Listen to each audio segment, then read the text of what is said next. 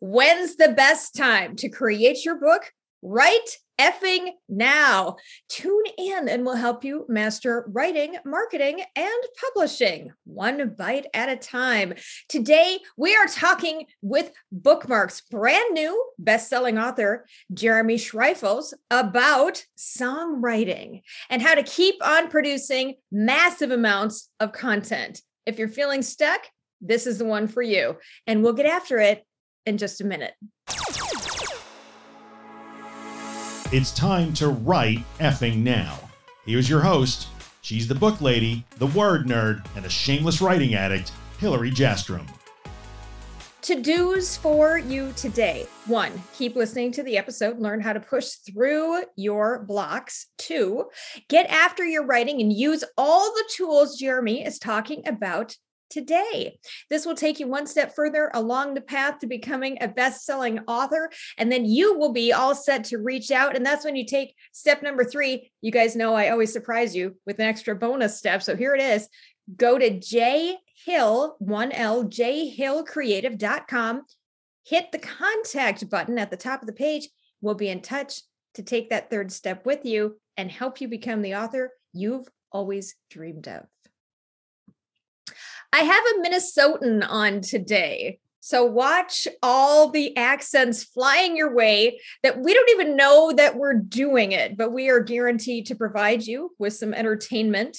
Jeremy Schreifels is not just a neighbor, he is a prolific songwriter, as in look in the dictionary and you'll see his face. He wrote a fascinating best selling book called Road to 99 that Bookmark just put out, and that changes the way you're going to think about creating anything since he has continually, without fail, written one song per week. It is phenomenal. He introduces a spectacular anchor called the double bar and we are going to get into it and i am so excited because it has changed the way that i have approached my own creativity.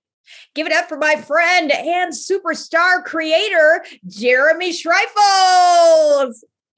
Hey hilary thank you. That's thank you. quite the introduction to have to follow by the way. Thank you for that. It's like the, just a little bit of pressure on you it's fine right? Yeah this is what we do. Musicians we love pressure we do. We love it. We riff. We love riffing. I think that's a fun that's a fun thing too, right? So let's talk about what was the driving thought behind the concept of this book. I, I, think it's just fascinating. And I want to hold up the book as well. Actually, I have two because you can never have too much see i'm so bad with this camera thing. You can never have too much of a good thing. Um jeremy designed this cover himself as well. So i don't know if you're like open to any sort of um work on covers jeremy but i could probably send some authors your way. It's absolutely wonderful. You did a great job. Well thank you. I think you didn't even see that cover until somewhere near the end of the whole process. Near the so end. I, yes. I kind of kept it kind of hidden. And yes, I'm always up to those opportunities because anytime I can bring all of my creative abilities to the table, I certainly like to do that. You do have a lot of creative abilities. And I think that's what was uncovered in the book is that it's not just about songwriting, but it's taking those creative abilities and that aptitude and applying it. So what would you remember the moment that you sat down and you went, you know what, I'm going to write a book? What was that like? Uh, it was eye opening and it was scary and exciting all in the same, probably two breaths. Um, and I think the moment it was about a nine month difference between that moment and when the actual concept came into my brain.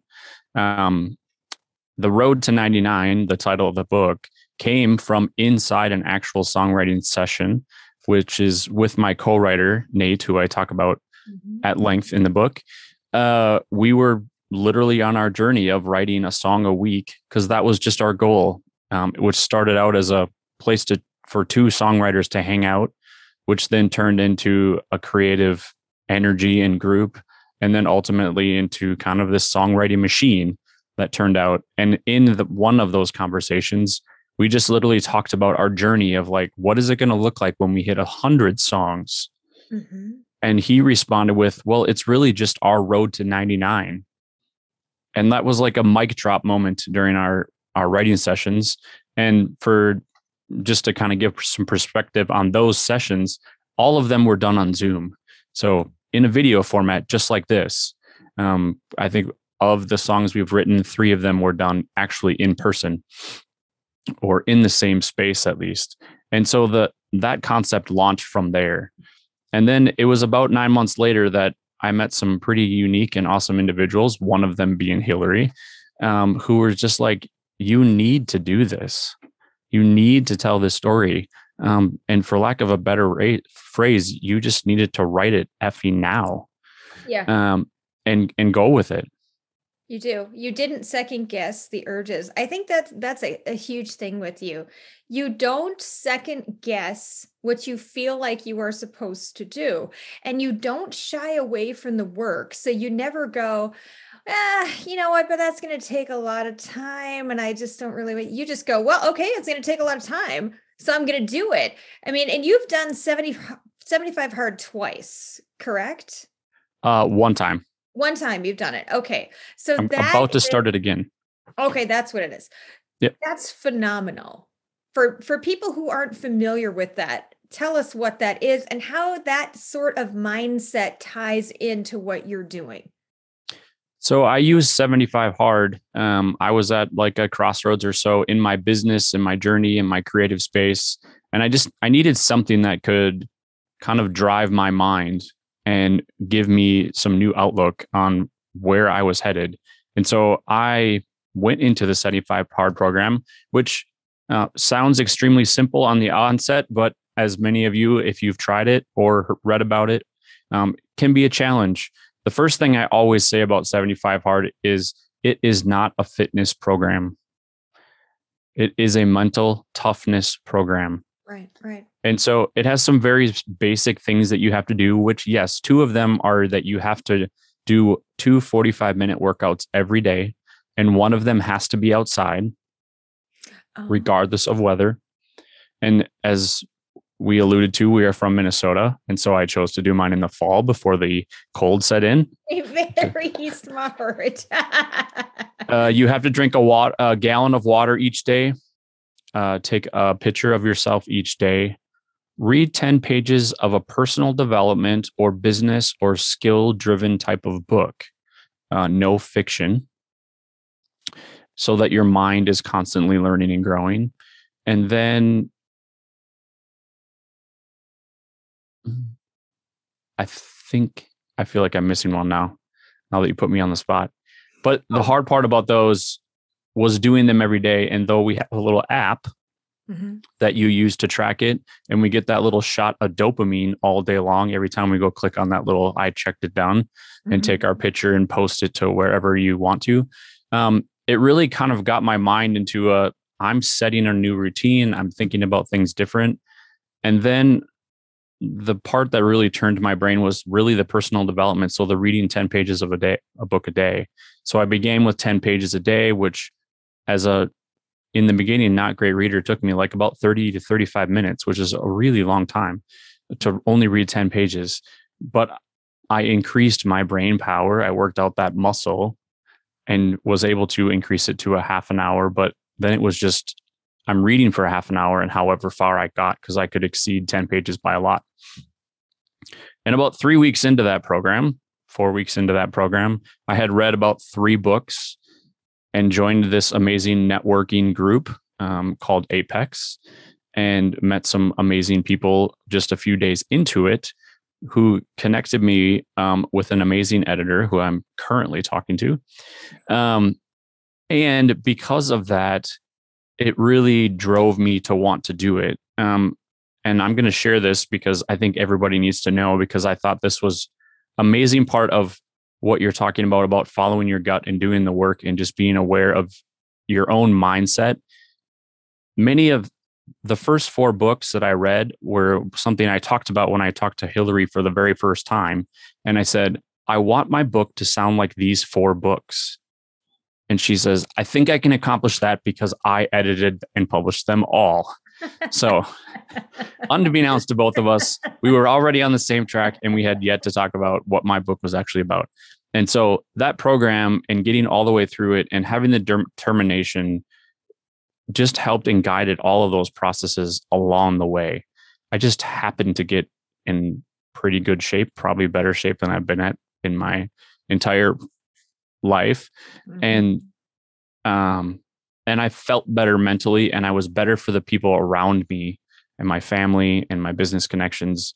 I was just better for those people, which just made wanting to also release those creative opportunities through telling stories in my book a possibility.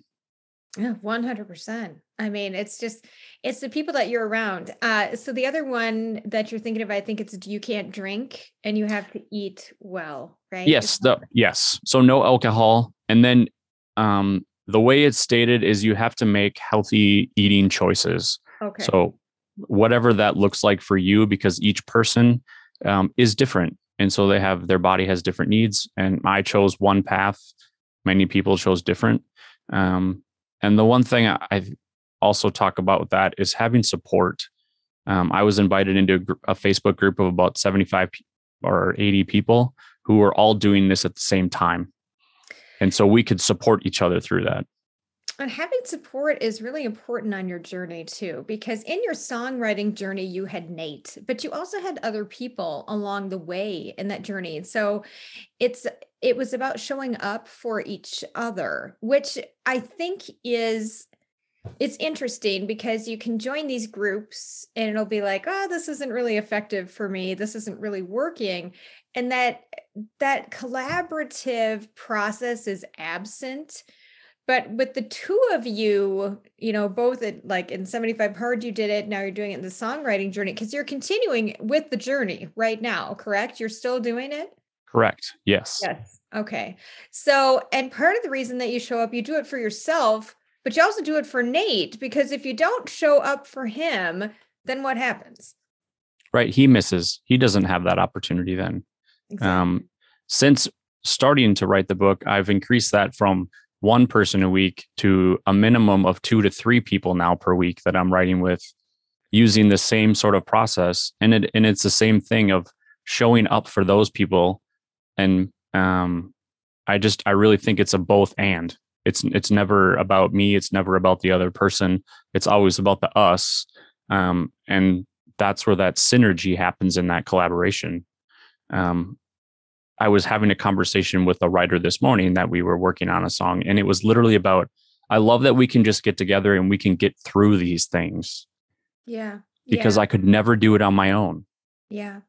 And it, getting through it when you even get stuck. But I want to back up for just a minute because you are classically trained, aren't you? And you are a teacher of music. So I want to give a little bit of a frame of reference on who you are, where you came from, why this is important to you.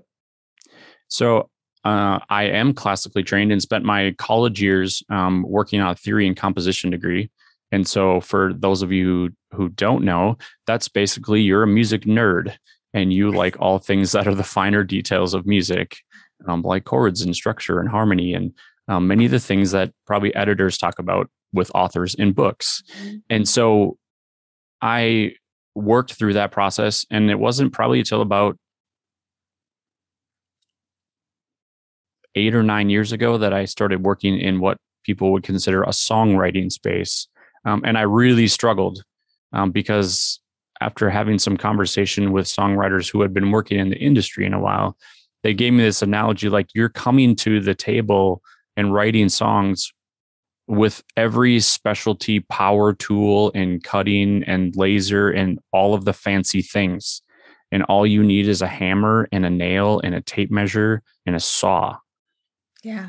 to, to do songwriting. So basically i was overcomplicating. I was bringing too many things um, and having a paralysis by analysis without even just letting the song speak.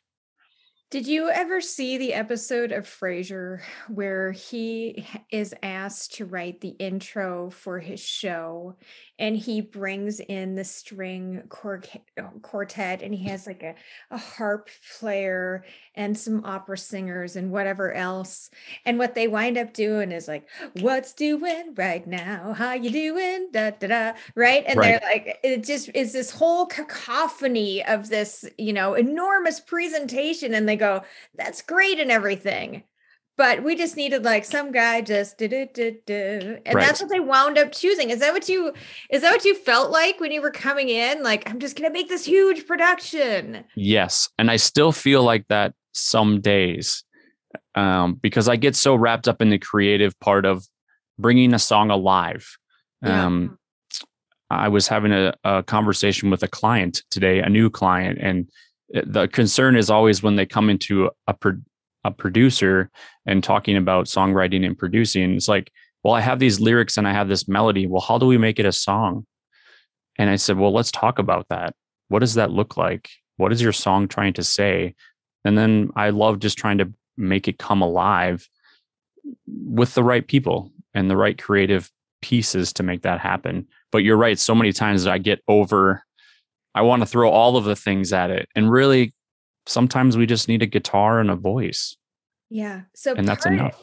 Okay. So part of that mastery is knowing what not to do. Yes. Okay. So when you're creating a song with Nate, who is one of your partners, right? Mm-hmm. Eh, because you've done this so often, do you have a sense now of we don't need to go there and you don't even put it out there? You just kind of buffer it in your own head and go, it's not, that's not the piece for that?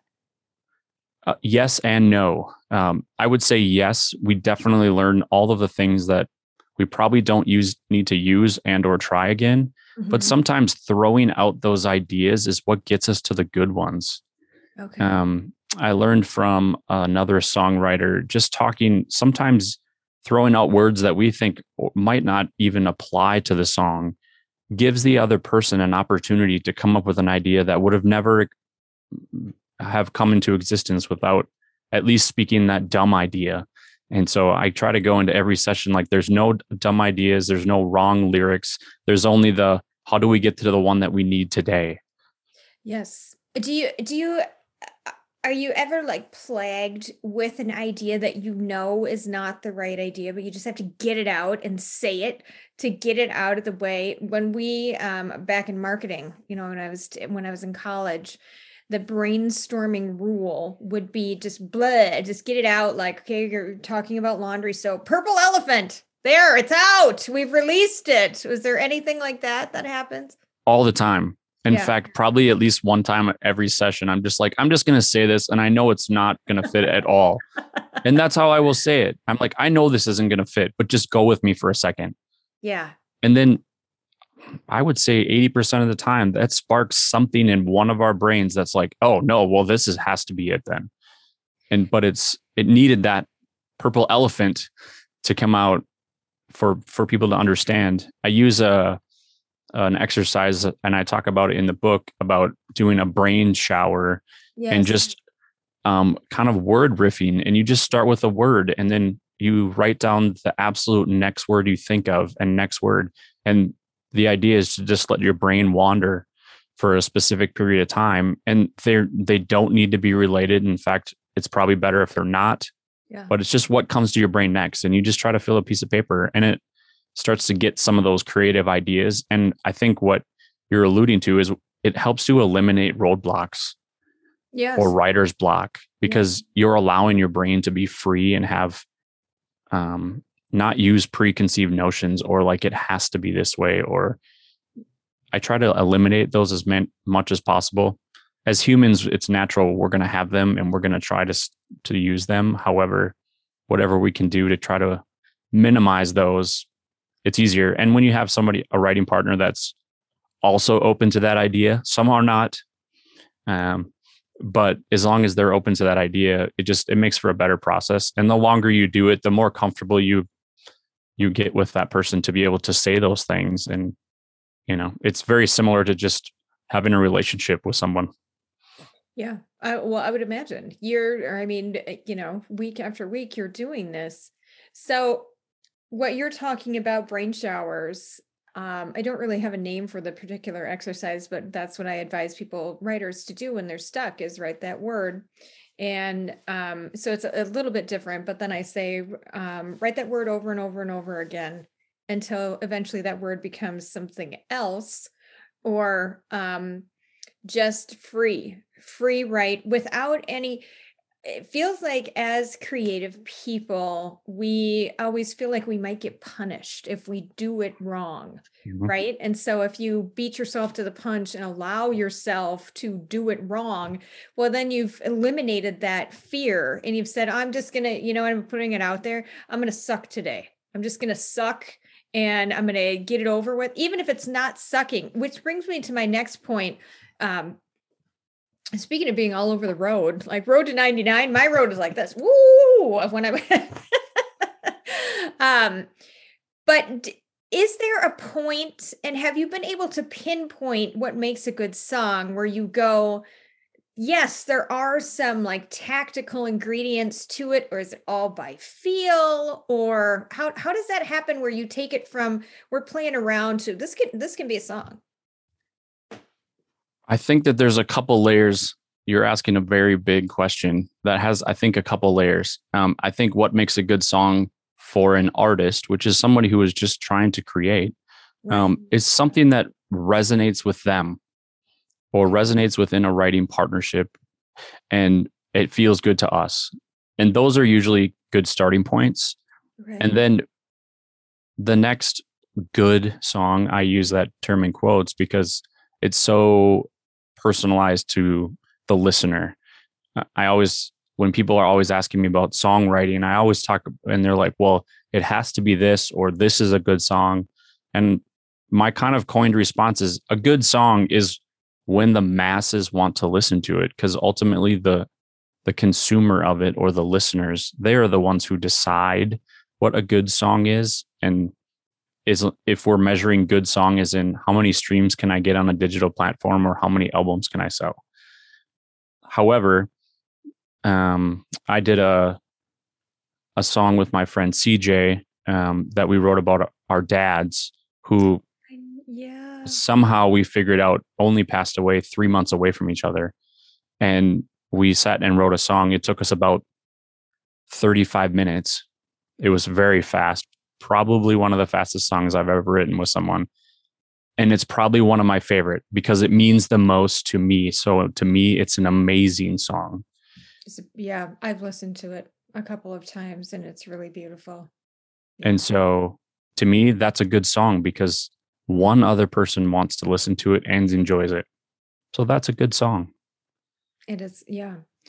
Now, when you talked about the other aspects of it, like the masses want to listen to it, have you been able to kind of dissect or reverse engineer what goes into a song? Is it introducing a new sound? Is it introduced because uh lately it seems like a lot of songs are over synthesized and we're not seeing the talent that we've seen like in the 70s, in the 80s, in the 60s, the 50s, that raw talent of just like bringing your raw instrument to the table. Now there's all these buttons and things like that that you can push. So what what do you what do you think about that? How many hours do we have for the podcast? And how many episodes? 23 and a half. um that's a lot of different winding roads. Um yeah. I would say the short answer is it's really hard to pinpoint the thing. Mm-hmm. Here is mm-hmm. what I have noticed. Um, we as human beings and as the masses, um, the largest body of listening people, um, we appreciate repetition, we appreciate simplicity, and we appreciate something that can catch our ear enough to be repeatable. Um, yeah. And if you listen to most top 40 stations, um, what you'll experience is they play the same 20 songs over and over every hour. So whether you like it or not, you're gonna like that song because oh. after a period of time, your brain starts to recognize it as it's familiar because you've heard it enough times. I, that there are certainly sorts of things that say yes that's great and certainly sort of things that are disheartening to people who are creatives in a space where we want to be valued for our musicianship like yeah. the bands of the 60s 70s and 80s um, just to get probably the simplest way to explain it that's probably easiest for most people is thinking about something like auto tune which is basically the tuning of vocals so that they are perfect um, so if you listen to most top 40 stations in whatever genre you want to listen to, it doesn't matter country, pop, rap, heavy metal, all of them use it now. Uh, the expectation is that you are perfect. Go listen to a Rolling Stones record. Yeah. They are so out of time and so vocally out of tune with each other. Mm-hmm. But that's the magic. Yes. That was the magic of the room um, and understanding the time period that they're in. So if we're talking about, you know, is, you know, our songs better now today than they were before? Well, I don't know. Uh, they're certainly different and they certainly hold different creative values. Um, yeah. But I think that we are becoming a little bit over synthesized, um, over produced, um, mm. where many times um, anybody with a laptop can produce an album. Um, I'll try. Uh, probably an easy example is um, Billie Eilish. Her and her brother got their start with a laptop in an apartment. Okay, I didn't know that. Um, my daughter and my son both went to her concert like a couple just a couple weeks ago. Yep, just a couple weeks ago. I like to call her William Eyelash to bother them, and I will continue to do so. But no, I'm I, I, going to use that now. By the way.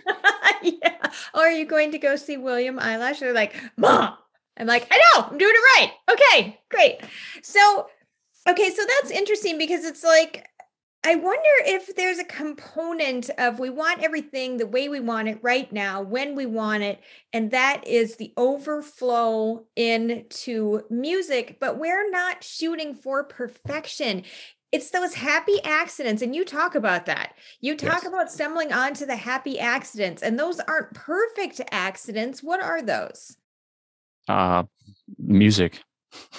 Art yeah. You know i i i try to think about what does a performing artist do what is in um by that i mean like in a theater they're never perfect um because it's emotion and or a visual artist with painting or whatever medium they so choose.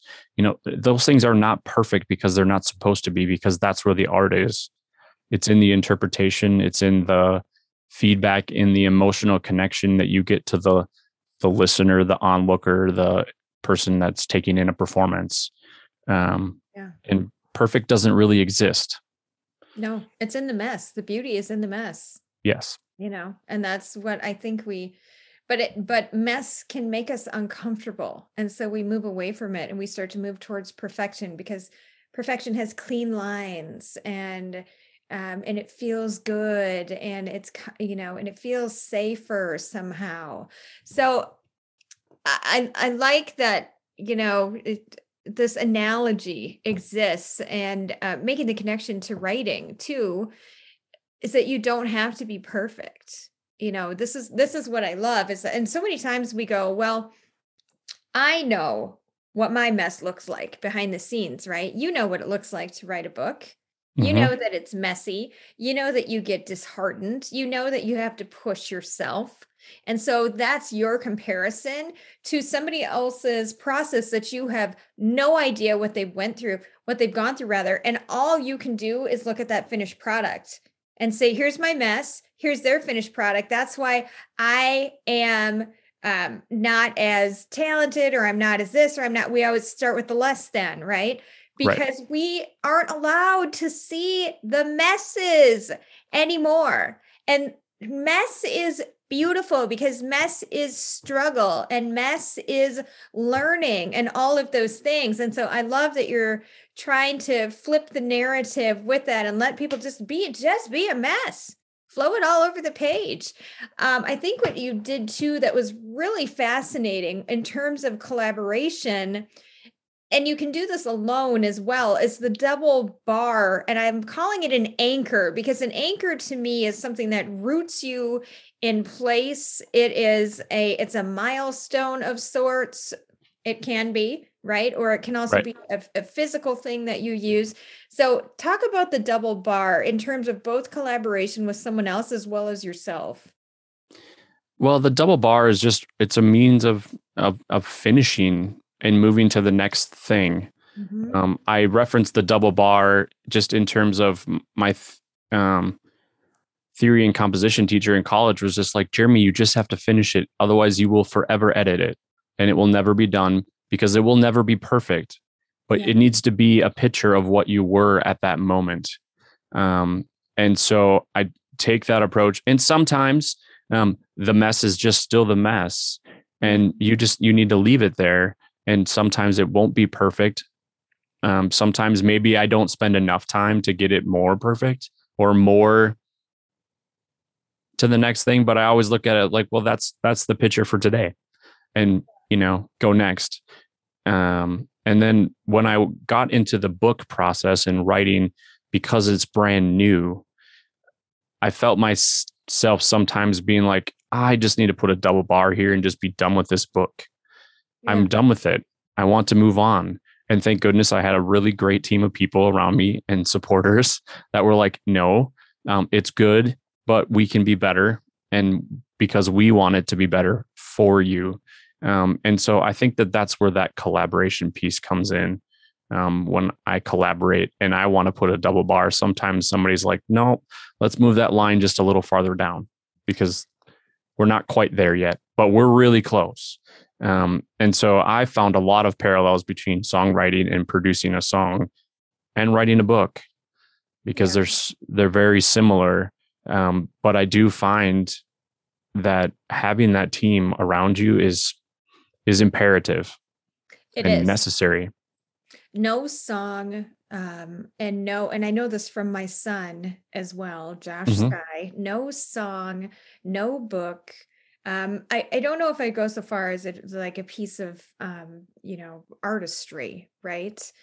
Uh, because the artist generally creates that themselves, but in in showing it, in you know, mm-hmm. setting it up and their events and all that stuff, nobody is ever alone. We are not on an island. Um, there's a huge ensemble behind people, and I think sometimes this has to do with letting go and saying this is my role right here. This is what i'm doing. But all of these other people have other roles. And in every single massive creative production that there is there's usually a team of people. And and you're lucky i feel like when i work with a team of people i had two three editors on my last book because i don't want mine my as the author as the creator to be the final word. I'm far too biased for that. Nobody, right. right? And I'm sure you felt that way as well, and you feel that way in your songs. Like this is coming from me, and so the the ability to be um, open minded about it, your that door closes a little bit. We have our we have that relationship with ourselves. So the double bar in in music is like you just draw the double bar and you say that's it. The song is is that at the end of every song yeah. So in in in a in a compositional standpoint, or when you're writing a song, and you know, for us people that used to actually write with manuscript paper instead of a piano, because um, I used to write for orchestras and string quartets and and you know wind ensembles and things of that nature. The mm-hmm. last part of a song so that the entire ensemble knows it's over is what's called a double bar. That's the end of the song. There will be no more performance after that moment of that particular piece. And so that's the double bar. We're finished. We're done. The song is over. And so we can use that parallel for any creative thing. It's the double bar is it's the end. We're, you know, I love it. This particular piece of art is at its completion. It's a simple concept too, easy to remember. You can say, I'm just going to double bar it. You talk about that too when you get to um, obstacles where you go, we're just going to double BART for now. We'll come back to it later, but right now it's finished. But you've made some impressive inroads with some big names. And I am wondering, what do you think was the most effective thing that you did to facilitate that? Um, the feedback I get, and I'm going to use this from somebody else's perspective because it's always, I'm always, I tell my wife always, I'm just being me and I'm just doing what I do. I can't explain why or how. But what I'm continually told is just be a good person, be a good listener, mm-hmm. and go and reach out and and see who you can connect with. Um, and that just over time over and over and over, I was able to meet some really amazing people who have been super helpful um, in all sorts of um, different milestones in the last 10 years. So, would you just ask? I like what you're doing. I want to be a part of it. How do I do that? Sometimes, um, sometimes it was just, hey, just providing them value, saying, um, saying thank you. Um, I found as being a live performer for a long time and still to this day, um, you know, it's kind of a thankless job sometimes to just, um, I'm a drummer. And so I sit in the back. And so many times, though I'm kind of holding the band all together all night, the mm-hmm. person up front with the microphone and the name is the person who is getting all of the attention afterwards. And that's okay. I'm not looking for the attention. That's why I'm not a lead singer.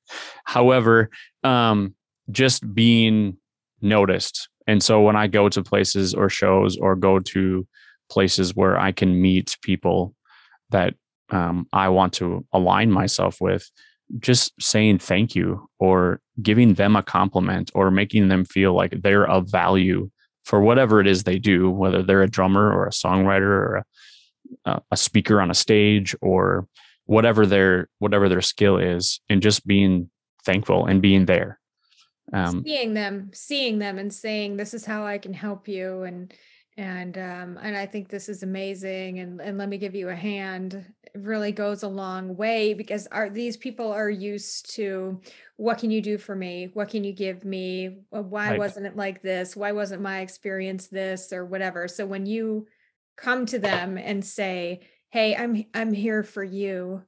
And I want to help you. I think in anything, really. I mean, do you think that is a law of reciprocation? I think so. And I would parallel to that because I did a lot, I taught um, high school students for 20 years mm-hmm. doing um, marching band and indoor marching percussion and private lessons and all those kinds of things. Um, and one thing that I learned really early uh, that my wife taught me, who was in the early childhood area. So she deals with the littles and I deal with the bigs. Yeah. Um, is you just have to meet them where they're at. And so that's the same, right? If um, when I would walk into a preschool room, I'm very big to a, a three year old, and they look up, and I'm a very scary person. But as soon as you are down on your knees or sitting on the floor, crisscross applesauce, then you are um you're at their same level and all of a sudden you are the same as them. And so i use that in business and use that going forward. Just meet them where they are at and what their needs are. And the rest will kind of take care of itself from there um, if it's supposed to be true so you don't force it either no uh, let the gut kind of be the guide Oh, that's nice. I like that. So, as we wrap up here, talk about your future plans. What are you up to? Because I know that you get down to Nashville. I know that you play a lot locally, and I know that you have got you, you're hanging some stars out there. What is going on with you? Uh, well, a few things. Um, as you alluded to, still playing live um, quite a bit. Probably it'll end up being somewhere between 60 and 80 shows this year for t- in the year 2022 that we're currently in um, which is a great feeling because we had two years of not that yes, prior and then um, songwriting is really continuing to grow and be a, a bigger driving force in my space and so just connecting with more people in that space and in um, that part of the industry. Mm-hmm. Um, and then along with the book and wanting to really help more people in more spaces than just music is launching a parallel coaching program to just help people and be help them think more creatively about their situations um, whether it's business life or something specific um, and just giving them an opportunity to grow to be a more creative thinker and thought processor and achieve what they want to achieve and how it works best for them that's fantastic. So, again, you're always putting other people first, and you are going to have that number one song because you say that you are not going to stop until you do it. Correct. That's that's awesome. We all we need those dreams to keep going forward. Is that what you have found too? That that having dreams is really important to what you're doing? Yeah. Um, you know, motivation can get us started, and that's great. But you have to have purposeful passion to really push it forward and be courageous to achieve those goals um, and keep pushing forward every day. Well, that's fantastic. Really good stuff. Um, really helpful to writers, to songwriters, to people trying to collaborate and work on a team. I am just so grateful that you were on today. Thank you for that. Thank you. It was a splendid afternoon. good, good. We get so bogged down in thinking that we need to turn out something magnificent every single time we sit down. But Jeremy will tell you that every song he creates will not go on to be recorded. That doesn't stop him. We need to get into the habit of creating and releasing, of easing the pressure that we put on ourselves. We need to share just how to do that and rewrite the expectation that it all has to be perfect because it is one big, beautiful mess. You are, and you see the finished product yourself, but you, uh, I'm going to cut that. We'll cut that. And Drew, I'm trying to read and be focused at the same time. All right, let me do it again. We get so bogged down in thinking that we need to turn out something magnificent every single time we sit down. But Jeremy will tell you that every song he creates does not make it to recording. Still, he keeps on going, which I think is just monumental. We need to get into the habit of creating and releasing, of easing the pressure that we put on ourselves. We need to share just how to do that. We are looking at a mess in front of us when we create and comparing it to other people's masterpiece, and it's all shiny and polished. And that honestly is not fair to us the expectation that we have to show up as perfect that is not what the journey to create looks like you are working on a WIP, as we call it, which is a work in progress versus somebody else's masterpiece. So keep that in mind and think about that, compare and contrast as you go. Our hats are off to Jeremy. And our castanets are clanging along wildly to debunk this dynamic. And we're so grateful for that today. Get the road to 99 on Amazon. If you are and aren't a songwriter. He's a master. He's going to teach you how to release and create. Well worth the buy. And I can tell you that I read it like three times and uh, it's phenomenal. Definitely worth it. Now, that's it for this week's chapter of Write Effing Now. When you need proven tips on getting the best writing on the page, you know where to go. Until next time, authors, write on.